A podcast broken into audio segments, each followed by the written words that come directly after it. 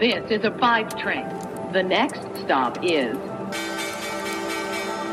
Wall Street. Hallo zu euch nach Deutschland und herzlich willkommen zu Wall Street Daily, dem unabhängigen Podcast für Investoren. Ich bin Sophie Schimanski aus New York und los geht's mit dem US-Handelsmorgen.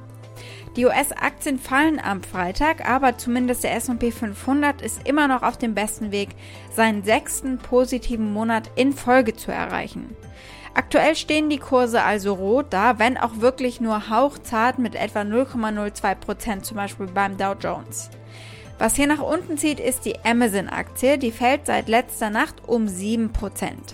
Amazon hat die erste vierteljährliche Verfehlung des Umsatzzieles seit 3 Jahren gemeldet und hat schwächere Prognosen abgegeben. Wir schauen heute genauer drauf. Die wichtigsten Durchschnittswerte sind immer noch auf dem besten Weg, einen soliden Monat abzuschließen, wie gesagt, obwohl die Kurse eben schwanken, angesichts der Sorgen über die wirtschaftliche Erholung mit der Ausbreitung der Delta-Variante.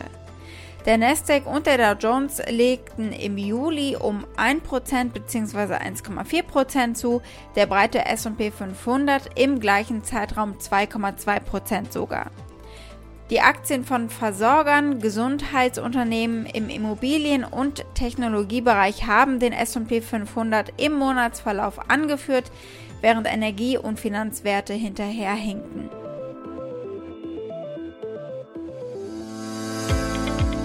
Heute am Freitag. Letzter Handelstag der Woche, letzter Handelstag im Monat. Amazon, die könnten so ein bisschen den Handelstag heute verhageln. Die Amazon-Aktie nachbörslich 7% im Minus. Ist das jetzt der Startschuss für eine größere Korrektur an den Aktienmärkten? Was gibt's für heute? Wir blicken einmal in der Nachbetrachtung auf die Hood-IPO, auf die Robinhood-IPO. Und today we're taking a look at the Tesla stock. Unsere Themen heute. Es gibt neue Inflationsdaten, die schauen wir uns an und die sind besonders spannend, weil es wirklich der Indikator ist, den die Notenbank ganz besonders immer beobachtet. Von dem Online-Giganten Amazon gab es nachbörslich gestern Ergebnisse und wir schauen darauf, warum die Aktie hier so stark abfällt. Tesla hat derweil Ärger mit Kunden, da geht es um die Batterie und es steht eine Sammelklage an.